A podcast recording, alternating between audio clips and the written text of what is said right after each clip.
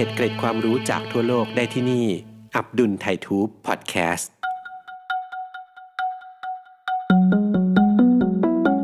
ชีวิตย่อมมีหวัง โดยเฉพาะทุกวันที่ 1 และ 16 ของเดือน บรรดานักเสี่ยงโชคต่างคอยลุ้นว่าจะได้เป็นเศรษฐีใหม่หรือไม่ ขอแค่ให้ลอตเตอรี่ที่ซื้อมาถูกรางวัลกับเขาบ้างสักครั้ง แม้จากสถิติจะพบว่า โอกาสในการถูกรางวัลมีอยู่น้อยนิด แต่ชีวิตติดหวย ถ้าไม่รวยงวดนี้ก็ยังมีงวดหน้า เหมือนเนื้อเพลงที่ว่า รู้ว่าเสี่ยงแต่คงต้องขอลอง จากการเสี่ยงโชคที่ถูกกฎหมายของประเทศไทยนี้ มีที่มายาวนานอยู่ไม่น้อย เราจะพาไปย้อนเส้นทางดูวิวัฒนาการใน 9 ข้อเท็จจริงจากหวยสู่ลอตเตอรี่ พรุ่งนี้ใครจะรวย 1. คนจีนอพยพนำวัฒนธรรมเล่นหวยเข้ามาในไทย ว่ากันว่าคนจีนที่อพยพเข้ามาอยู่ในประเทศไทย ได้นำวัฒนธรรมการเล่นหวยเข้ามาตั้งแต่สมัยอยุธยาแล้ว กระทั่งมาถึงยุครัตนโกสินทร์ตอนต้น ในช่วงปีพุทธศักราช 2360 การเล่นหวยในหมู่คนจีน จึงเริ่มเป็นที่รู้จักของคนไทยบ้าง โดยหวยที่คนจีนเล่นจะเรียกกันว่าหวยหวย แปลว่าชุมนุมดอกไม้ เพราะเขียนตัวหวยเป็นรูปดอกไม้ ต่อมาได้เปลี่ยนเป็นการเขียนชื่อของคนจีนในยุคโบราณ ลงบนแผ่นป้ายเล็ก ๆ 34 ป้าย ให้แทงว่าจะออกเป็นชื่อใคร จึงเข้าใจได้ว่า หวยที่เรียกติดปากกันมาจนถึงปัจจุบัน ก็น่าจะมาจากคำว่าหวยหวยของจีนนี่เอง 2. ก่อตั้งโรงหวยช่วยกระตุ้นเศรษฐกิจ กระทั่งปีพุทธศักราช 2375 ในสมัยของรัชกาลที่ 3 เกิดภาวะข้าวยากหมากแพง เพราะปัญหาภัยแล้ง คนจนก็จนเหลือเกิน ส่วนคนมีเงินก็ไม่ยอมนำเงินออกมาใช้ แล้วยังเอาไปใส่ไหฝังดิน เงินตราที่หมุนเวียนในระบบก็หดหาย รัชกาลที่ 3 จึงทรงโปรดให้ตั้งโรงหวยขึ้นมา เพื่อแก้ไขปัญหากระตุ้นให้ประชาชนนำเงินออกมาใช้ โดยมีจีนหง หรือเจ้าสัวหง เป็นนายอากรหวย และสร้างโรงหวยแห่งแรกขึ้น ในปีพุทธศักราช 2378 บริเวณสะพานหันทำการออกหวยรอบเช้า ต่อมาพระศรีวิโรธขอเปิดโรงหวยแห่งที่สองอยู่แถวบางลำพู เพื่อออกหวยรอบค่ำให้คนไทยได้ลุ้นหวยกัน วันละสองรอบทั้งเช้าและค่ำ 3. จากหวยจีนมาเป็นหวยไทย หวยกอขอเมื่อการเล่นหวยของคนจีนเริ่มเป็นที่รู้จัก ประกอบกับมีการตั้งโรงหวยขึ้นมา การเล่นหวยก็ยิ่งแพร่หลายในสังคมไทยมากขึ้น แต่คนไทยอ่านอักษรจีนไม่ออก จึงมีการเปลี่ยนการออกหวยอักษรจีนให้เป็นหวยอักษรไทย โดยใช้ตัวอักษร 36 ตัว และมีชื่อเรียกว่า หวยกอขอ แน่นอนว่าทำเอาคนไทยเพลิดเพลิน ติดหวยกอขอกันหนึบหนับ สร้างรายได้เข้ารัฐอย่างมหาศาล 4. วิธีเล่นหวยกอขอ เริ่มโดยการไปซื้อหวยจากเสมียนที่ตั้งโต๊ะขายตามหัวมุมถนนต่างๆ โดยเสมียนจะออกโพยหรือใบเสร็จรับเงินของโรงหวยให้เป็นหลักฐาน โดยโพยจะระบุตัวอักษรที่ผู้เล่นทาย วันที่ซื้อ เวลาที่หวยออกจำนวนเงินที่ทาย รวมทั้งรางวัลที่ได้รับถ้าหากถูกหวย คนเล่นหวยก็เก็บปลายขั้วของโพยไว้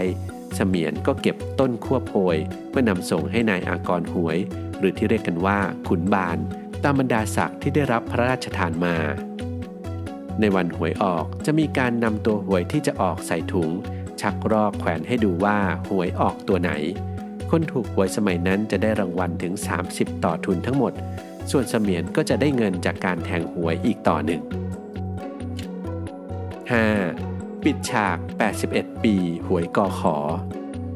เมื่อคนนิยมเล่นหวยกอขอมากขึ้นทำให้เกิดเจ้ามือเถื่อนมากมาย เกินกว่าที่รัฐจะควบคุม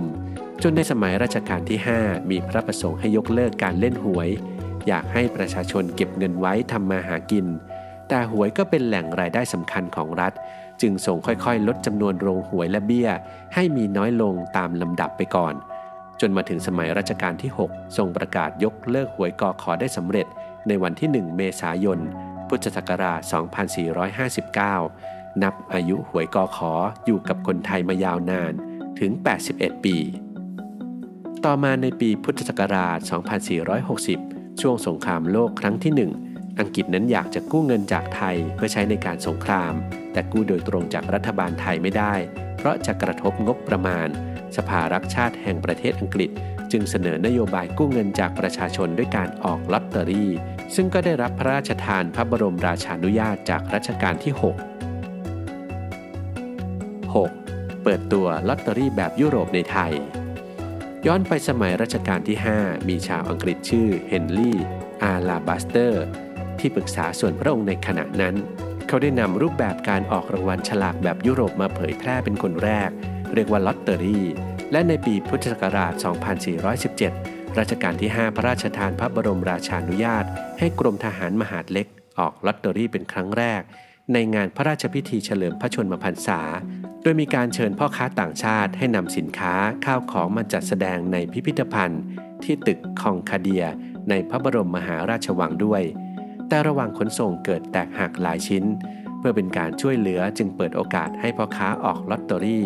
ตามแบบยุโรปได้เสี่ยงโชคกันและยังมีการออกลอตเตอรี่ในวาระพิเศษอีกหลายครั้ง เพื่อช่วยบำรุงสาธารณกุศล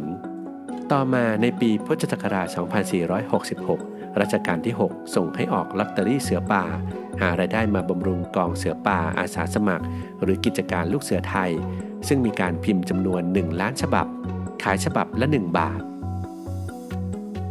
7. ต้องออกลอตเตอรี่รัฐบาลสยาม หารายได้เข้ารัฐ ในสมัยรัชกาลที่ 7 หลังการเปลี่ยนแปลงการปกครองในปีพุทธศักราช 2476 รัฐบาลมีนโยบายลดเงินรัชุปการที่เรียกเก็บจากชายไทยที่ไม่ต้องรับราชการทหารเมื่อรัฐขาดรายได้ จึงให้มีการออกลอตเตอรี่รัฐบาลสยามขึ้นเป็นครั้งแรก โดยพิมพ์ออกมา 1 ล้านฉบับ ฉบับละ 1 บาท ปีละ 4 งวด นอกจากนี้ยังมีการออกฉลากกินแบ่ง กินบำรุงเทศกาลตามมติคณะรัฐมนตรี ในปีพุทธศักราช 2477 แต่กำหนดไม่ให้ออกมาชนกับเดือนที่มีการออกฉลากกินแบ่งรัฐบาล และเริ่มขายงวดแรก เมื่อเดือนพฤศจิกายน ปีพุทธศักราช 2478 แล้วออกฉลากเดือนเมษายน ปีพุทธศักราช 2479 โดยพิมพ์จำนวน500,000ฉบับ ฉบับละ 1 บาท 8. สถาปนาสำนักงานฉลากกินแบ่งรัฐบาลอย่างเป็นทางการ ปีพุทธศักราช 2482 เป็นยุคที่มีการออกรางวัลจริงจังและมีความก้าวหน้ามาก โดยวันที่ 5 เมษายน ปี 2482 ถือเป็นวันสถาปนาก่อตั้งสำนักงานฉลากกินแบ่งรัฐบาล โดยมีการออกลอตเตอรี่เป็นประจำ และพัฒนาเรื่อยมา จนในปีพุทธศักราช 2517 มีการออกพระราชบัญญัติสำนักงานฉลากกินแบ่งรัฐบาลขึ้นกำหนดให้สำนักงานฉลากกินแบ่งรัฐบาลเป็นนิติบุคคล และเป็นรัฐวิสาหกิจสังกัดกระทรวงการคลัง และปัจจุบันก็ออกรางวัลให้คนไทยได้ลุ้นทุกวันที่ 1 และ 16 ของเดือน 9. ลวดลายบนลอตเตอรี่บอกวิถีความเป็นไทย หลายคนที่ซื้อลอตเตอรี่ก็ลุ้นแต่ตัวเลข แทบไม่เคยสังเกตลวดลายของมัน โดยสำนักงานฉลากกินแบ่งรัฐบาลมีการวางแผนออกแบบลวดลายประจำปี กำหนดให้แต่ละปีนั้นมี 2 เรื่องราว และนำเสนอเรื่องราว หรือศิลปะเกี่ยวกับความเป็นไทย อย่างเช่น เรื่องเทศกาลสำคัญของไทย นางในวรรณคดีไทยเป็นต้น ซึ่งเป็นฝีมือของนักออกแบบหรือช่างศิลป์กองงานออกแบบแม่พิมพ์ ของสำนักงานฉลากกินแบ่งรัฐบาล ซึ่งผ่านมาแล้วหลายยุคหลายสมัย แต่เดิมก็ใช้ฝีมือของช่างเขียนล้วนๆปัจจุบันมีการนำเทคโนโลยีเช่นคอมพิวเตอร์เข้ามาช่วยในการออกแบบผสมผสานกัน วิวัฒนาการจากหวยสู่ลอตเตอรี่ หรือฉลากกินแบ่งรัฐบาล เรื่องของตัวเลข 6 หลักที่ปรากฏบนแผ่นกระดาษแห่งความหวัง คล้ายว่าเป็นอีกหนึ่งที่พึ่งสำคัญจากอดีตถึงปัจจุบันของนักเสี่ยงโชค ที่หวังว่าจะถูกหวยรวยเบอร์ เพราะเมื่อไหร่ที่ยังมีหวัง เมื่อนนั้นก็ยังมีคนซื้อหวย พรุ่งนี้ใครจะรวยยังไม่รู้ แต่ก็ช่วยสร้างความสนุกตื่นเต้นได้เดือนละสองครั้ง ขอแนะนำให้ซื้อกันพอประมาณ ราะถ้าเสียมากกว่าได้คงไม่สนุก และอาจจะมีทุกข์มากกว่าเดิม เนื่องจากการลงทุนมีความเสี่ยง โปรดพิจารณา